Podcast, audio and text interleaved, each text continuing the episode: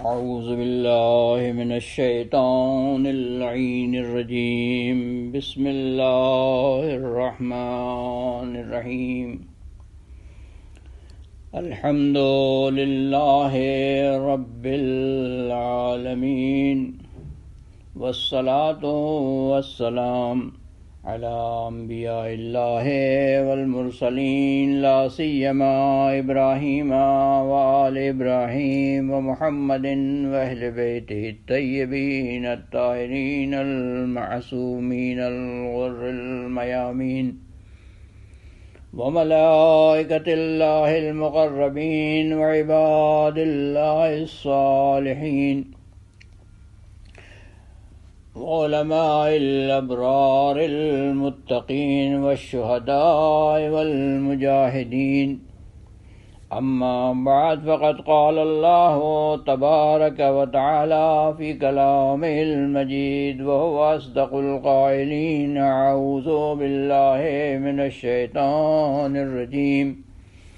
بسم اللہ الرحمن الرحیم شہر رمضان الذی انزل فیہ القرآن ھدی للناس وبینات من الھدی والفرقان صدق اللہ مولانا العظیم وصدق رسولہ النبی الکریم واہل بیتہ الطیبین الطاہرین المعصومین.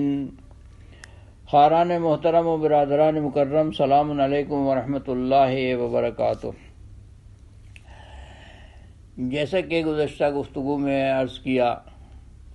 کہ یہ آیہ کریمہ ایک ایسے عظیم الشان پیغام کی حامل ہے کہ جس کی اہمیت کے سبب ہم سے یہ کہا گیا کہ اس پیغام کو ماہ رمضان کے 30 دنوں میں ہر واجب نماز کے بعد بار بار دہراؤ اور اس پر غور کرو. اور ہم دہراتے بھی ہیں، مگر اتفاق کی بات یہ ہے کہ اس کو محجور چھوڑ دیا گیا، اس کے اوپر کبھی سوچا نہیں گیا. اب جب اس کے اوپر نہیں سوچا گیا تو اس کا جو ایک مسئلہ اٹھتا ہے وہ یہ اٹھتا ہے، جن بھی پیغامات الہی کو، احادیث کو، روایات کو، قرآن کے مفاہیم کو، آیات مبارکہ کو محجور چھوڑا گیا ہے اور پڑھنے کے باوجود سمجھنے کی کوشش نہیں کی گئی ہے، تو اس کا مسئلہ یہ ہے کہ اگر کوئی متجدد، کوئی مفکر، کوئی اللہ کا بندہ جو خوف خدا تھوڑا بہت رکھتا ہے، وہ اگر اس پر غور کر کے کوئی بات دوسروں تک، مومنین تک پہنچانے کی کوشش کرتا ہے تو بجائے اس کے کہ اس کی بات پر غور کیا جائے، اس کی بات کو سمجھنے کی کوشش کی جائے کہ وہ کیا کہہ رہا ہے، کیوں کہہ رہا ہے، کس پس منظر میں کہہ رہا ہے، کن حدود میں کہہ رہا ہے، اس کو اسی پرانی جو القائی ذہنیت ہے، بند ایک ذہن جو ہے، اسی ذہن کے ساتھ سوچ کر فوراً بغیر اس پر سوچے ہوئے کہ یہ بات کہی کیا ہے، کیوں کہی ہے، اس کے اہداف کیا ہیں، اس کا مقاصد کیا ہیں، اسی بند ذہن کے ساتھ اس پر اعتراضات وارد کرنا شروع کر دیے جاتے ہیں. اور یہ اعتراضات اگر عوام کی طرف سے وارد ہوتے ہیں تو آدمی کہتا ہے چلو بھائی شاید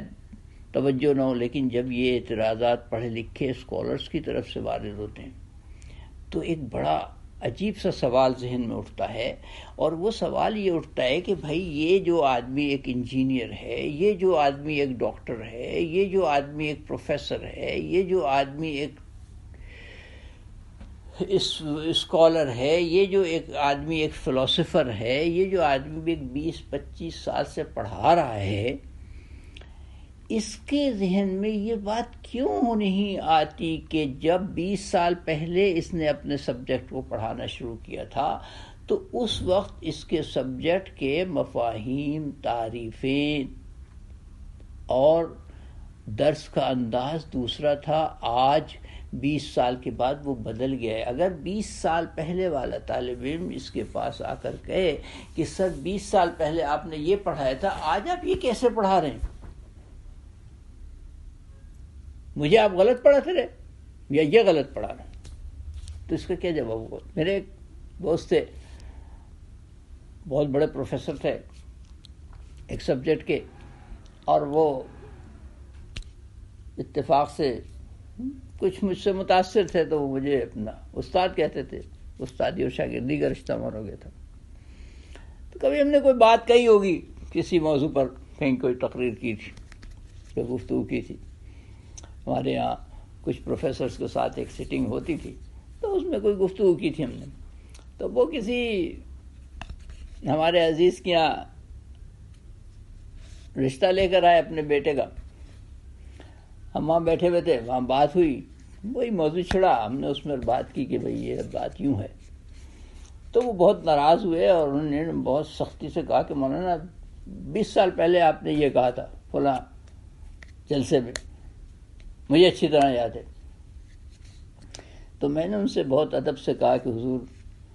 آپ ایسا کریں کہ کل صبح آپ ناشتے پر میرے ساتھ آئیں، ہم بیٹھ کے ناشتہ کریں گے، پھر ہم بات کریں گے. یا تو ہم آئے ہیں کسی اور کام کے لیے، آپ اس کو ہم کو کرنا چاہتے ہیں. صبح وہ تشریف لائے میرے پاس ناشتے پر، ناشتہ واشتہ کیا ہم نے. پھر میں نے ان سے پوچھا کہ پروفیسر صاحب آپ مجھے یہ بتائیں کہ 20 سال پہلے جو اکنامکس آپ پڑھاتے تھے آج بھی پڑھاتے ہیں؟ کہنے لگے حسین بھائی مجھے اسی وقت پتہ چل گیا تھا کہ آپ یہی بات کہیں گے مجھ سے. تو میں نے کہا جب آپ کو یہ پتہ چل گیا تھا کہ میں آپ سے یہی بات کہوں گا تو پھر آپ نے کیوں ایسی بات کہی؟ بس نکل گئی، اب عادت ہے، ہم کیا کریں. تو بات یہ ہوتی ہے سرکار کہ جب کوئی بھی اسکالر، کوئی بھی پڑھا لکھا آدمی دین کے بارے میں بھی سوچتا ہے تو اس کے جو معلومات ہیں، اس کے سامنے جو ایک بلاسٹ ہوا ہوا ہے انفارمیشنس کا، اس کے سامنے جو سائنس اور ٹیکنالوجی نے باتیں لا کے دی ہیں، اس کے نتیجے میں وہ اسی آیت سے جس سے 100 سال پہلے، 200 سال پہلے، 1400 سال پہلے لوگ کچھ بھی نہیں سمجھ پاتے تھے، اس سے بہت کچھ سمجھتا ہے. جب وہ بہت کچھ سمجھتا ہے تو اس میں سے وہ بہت تھوڑا سا ہمیں آپ کو دیتا ہے. تو ہم قبول کرنے کے لیے تیار نہیں. یہ کیسے ہو سکتا ہے؟ ابھی ایک جگہ پر ایک صاحب کہہ رہے تھے کہ صاحب یہ کیسے ہو سکتا ہے کہ 1400 سال سے کسی کی سمجھ میں نہیں آیا، آج ایک آدمی کی سمجھ میں آ گیا اتفاق سے. یہ اعتراض آج کی رات کی محفل میں کہیں ہوا کسی صاحب کے اوپر کہ صاحب انہیں نے یہ بات کہی اور یہ بات بڑی غلط ہے، کیونکہ وہ اس کیمپ کے آدمی نہیں تھے. اسی رات کو 1:30-2 بجے کے بعد ایک بہت بڑے علامہ صاحب کی خدمت میں حاضری دی، ہم لوگوں نے بیٹھے تھے، تو انہی نے ایک بات کہی اور کہا کہ دیکھو یہ بات میں نے پہلی مرتبہ کہی ہے، مجھ سے پہلے آج تک کسی عالم دین نے اس آیت سے یہ معنی نہیں لیے، اس طرح ڈیکوڈ نہیں کیا اس کو. اس پر واہ واہ ہو گئی. اچھا انہی نے یہ بھی نہیں بتایا کہ میں نے کیا کہا، فقط یہی کہا کہ میرا چیلنج یہ کہ جو میں نے اس کے بارے میں کہا ہے وہ آج تک کسی نے نہیں کہا. او واہ واہ ہو گئی. اب یہ جو واہ واہ وہاں پر ہوئی اور یہ جو آہ آہ وہاں پر ہو رہی تھی، کیوں؟ اس لیے کہ ہم سوچتے ہیں کہ اس کو ہم چونکہ اپنا استاد، اپنا پیر، اپنا بڑا مانتے ہیں، یہ جو کچھ کہہ رہا ہے وہ درست ہے. وہ چونکہ ہمارے کیمپ کا نہیں ہے، ہماری طرح سے نہیں سوچ رہا، ہمارے ساتھ اچھی طرح اٹھک بیٹھک اس کی نہیں، لہذا اس کی بات ہم قبول کرنے کے لیے تیار نہیں. وہ یہ چیلنج کرے کہ آج تک کسی نے نہیں کہا تھا میں نئی بات کہہ رہا ہوں، وہ غلط ہے. یہ چیلنج کرے کہ آج تک کسی نے نہیں کہا، نئی بات کہہ رہا ہوں تو یہ صحیح ہے. یہ کیوں ہے؟ یہ عقلی بات نہیں ہے، یہ جذباتی فیصلہ ہے. انہی نے اس کی بات سنی بھی نہیں اور آہ واہ واہ کر دی. اس کی بات سننے کے باوجود آہ آہ کرنا، یہ جو ہے اس سے ہمیں آپ کو نکلنا پڑے گا. تو جس پس منظر میں یہ بات چل رہی ہے، وہ پس منظر یہ نہیں ہے کہ خدا نخواستہ مومنین قرآن کو چھوڑ دیں. مومنین قرآن کو کیا چھوڑ دیں گے بھائی؟ کیوں چھوڑ دیں مومنین قرآن کو؟ مومنین کے پاس تو یہ قرآن آیا اس لیے کہ وہ دوسروں تک پہنچائیں. تو جب وہ خود اس کو سمجھیں گے، جب وہ خود اس پر عمل کریں گے، تبھی دوسروں تک پہنچائیں گے کہ ایسے ہی پہنچا دیں گے. بھائی ایک بالکل نئی ٹیکنالوجی کی چیز مجھے آپ نے دی کہ یہ میرے فلاں دوست کو دیں، اور اس ملک میں یہ ٹیکنالوجی نہیں پہنچی ابھی، تو آپ کیا کہیں گے؟ کہ ایسے ہی دیں، یا آپ مجھے بتائیں گے کہ دیکھیے یہ چیز یہ ہے، اس کا یہ کام ہے، یہ اس طرح کام کرتی ہے، اس کے یہ فوائد ہیں، یہ نقصانات ہیں، ان کاموں سے پرہیز کیا جائے، اس طرح سے اس کو انجام دیا جائے. جب آپ یہ ان کو دیجیے گا تو آپ انہیں سمجھا دیجیے گا. اب میں کہوں کہ بھائی چونکہ مجھے نہیں دیے لہذا مجھے کوئی غرض نہیں، دے دو. کیا کہ اس بیچارے کو اگر میں اسی طرح دے دوں بغیر اس کو سمجھائے ہوئے کہ یہ کیا ہے، کیوں ہے، کس لیے، وہ تو اس کو ڈیکوریشن کی پیس کے طور پر بھی نہیں نہ رکھ سکتا. اس کے کس کام کی وہ بھائی، کس کام کی؟ اس کے کسی کام کی نہیں ہے. تو اس کے کام کی اسی وقت بنے گی کہ جو بات مجھے آپ نے سمجھائی ہے کہ بھائی یہ چیز اس کام کی ہے، اس کو اس طرح سے استعمال کرنا ہے، یہ استعمال اس کے غلط ہیں، یہ صحیح ہے، اس طرح سے اس کو چارج کرنا ہے، اس طرح سے اس میں یہ ہے. ساری چیزیں جب تک جو آپ نے بتائیں وہ جب ہم اس کو منتقل کریں گے تو وہ اس کو استعمال کرنا سیکھے گا. اب جب وہ اس کو استعمال کرنا مجھ سے سیکھ لے گا تو وہ بہت سے ایسے کام کرے گا جو میں نہیں کر سکتا. وہ اپنی ضرورت کے مطابق اس سے چیزیں انجام دے گا، میری ضرورت کے مطابق تو نہیں نا انجام دے گا. تو میرا فریضہ بحیثیت مومن کے، رسول کا فریضہ بحیثیت رسول کے، امام کا فریضہ بحیثیت امام کے، یہ نہیں ہے کہ وہ دوسروں کو جس طرح سے دیں لوگوں سے کہیں کہ نہیں جس طرح سے میں نے دیا اسی طرح سے اس کو کرو. نہیں، ہمارا ائمہ اہل بیت کا، رسول کا فریضہ یہ ہے کہ خدا کے پیغام کو، خدا کے اس تحفے کو، خدا کی اس کتاب کو لوگوں تک پہنچائیں اور ان کو بتائیں کہ دیکھو اس کو یہ طریقہ ہے استعمال کرنے کا، اس انداز سے اس سے بات سمجھی جا سکتی ہے، اس انداز سے اس سے ہدایت لی جا سکتی ہے. اب ہر آدمی کی جو ضرورت ہوگی، ایک پڑھا لکھا آدمی سائنس کا ہے تو وہ اس میں سے سائنسی مواد نکالے گا، ایک فلاسفر ہے وہ اس میں سے فلاسفی کا مواد نکالے گا، ایک انجینئر ہے تو وہ اس میں سے انجینئرنگ کے بارے میں سوچے گا، ایک آدمی اپنی ڈیلی لائف کے بارے میں اس سے ہدایت حاصل کرنا چاہتا ہے تو وہ روزمرہ کی زندگی کے، ابھی روزمرہ کی زندگی میں بھی ہدایت پانے کے لیے جو امریکہ میں ہے اس کے لیے کوئی اور چارٹر قرآن دے گا، جو کسی دیہات میں بیٹھا ہے اس کے لیے کوئی اور چارٹر دے گا، جو ایک بڑے خاندان میں، معزز خاندان میں، اس کے لیے کوئی ایک چارٹر اور ہوگا، جو کسی خاندان سے تعلق نہیں رکھتا، ایک اکیلی تنہا زندگی بسر رہا ہے، اس کر رہا ہے، اس کے لیے کوئی اور چارٹر ہوگا. یہ تھوڑی ہو سکتا ہے کہ سب کے لیے ایک ہی بات کہے. افراد مختلف ہیں، مزاج مختلف ہیں، حالات مختلف ہیں، ایٹماسفیئر مختلف ہے، ٹیکنالوجیز مختلف ہیں، ضرورتیں مختلف ہیں. تو اس لیے اس بات کو سمجھنے کی ضرورت ہے کہ جب وہ فرماتا ہے کہ ہدی للناس اور جب وہ فرماتا ہے ہدی للمتقین، اس میں کوئی تضاد نہیں ہے.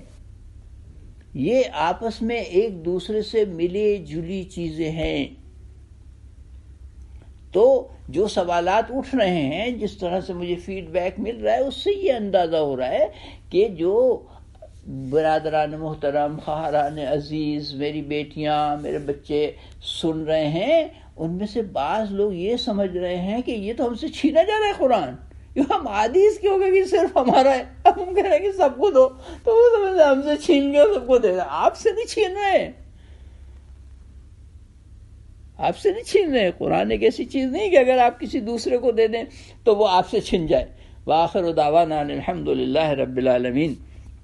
اللہم اخرجنا من ظلمات الوہم واکرمنا من نور الفہم. اللہم افتح علینا ابواب رحمتک وانشر علینا خزائن علومک برحمتک یا ارحم الراحمین. بسم اللہ الرحمن الرحیم. الحمدللہ رب العالمین الرحمن الرحیم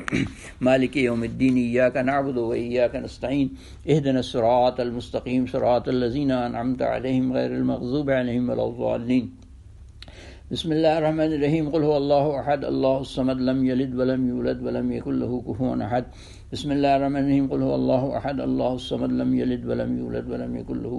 کفوا احد بسم اللہ الرحمن الرحیم قل هو الله احد الله الصمد لم يلد ولم يولد ولم يكن له كفوا احد بسم الله الرحمن الرحيم انا انزلناه في ليله القدر وما ادراك ما ليله القدر ليله القدر خير من الف شهر تنزل الملائكه والروح فيها باذن ربهم من كل امر سلام هي حتى مطلع الفجر اللهم صل على محمد وعلى محمد اللهم صل على محمد وعلى محمد اللهم صل على محمد وعلى محمد ربنا اغفر لي ولوالدي وللمؤمنين يوم يقوم الحساب رب ارحمهما كما ربياني صغيرا